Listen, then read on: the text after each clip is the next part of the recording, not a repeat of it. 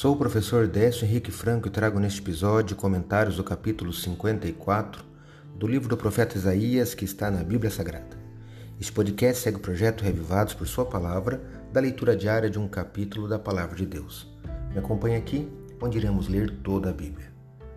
O ministério profético de Isaías durou por pelo menos sessenta anos.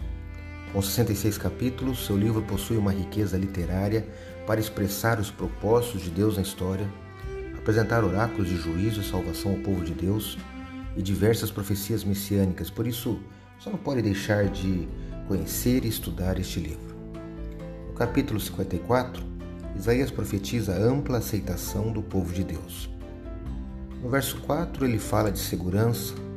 No verso seis, fala da certeza do livramento. No verso onze, fala da, de edificação. E no verso quinze, sobre preservação.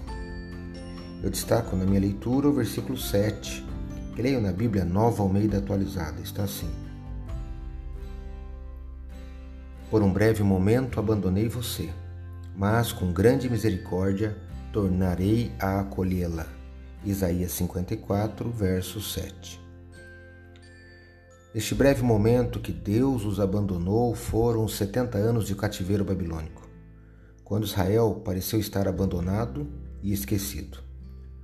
Contudo, na verdade, Deus permitiu essa experiência amarga a fim de revelar a Israel a tolice de seus caminhos e persuadi-lo que a sabedoria consiste em ser fiel a Deus. Em meio às dificuldades e às desilusões da vida, o povo de Deus tem o privilégio de ouvir a voz divina que chama a deixar os próprios caminhos e andar com o Senhor. Acredito, como disse o salmista, que a palavra de Deus é uma lâmpada que ilumina nossos passos e luz que clareia nosso caminho. Portanto, leia hoje em sua Bíblia Isaías capítulo cinquenta e quatro, reflita nesse texto e que seus passos e caminhos sejam iluminados por Deus. Um abraço e até amanhã.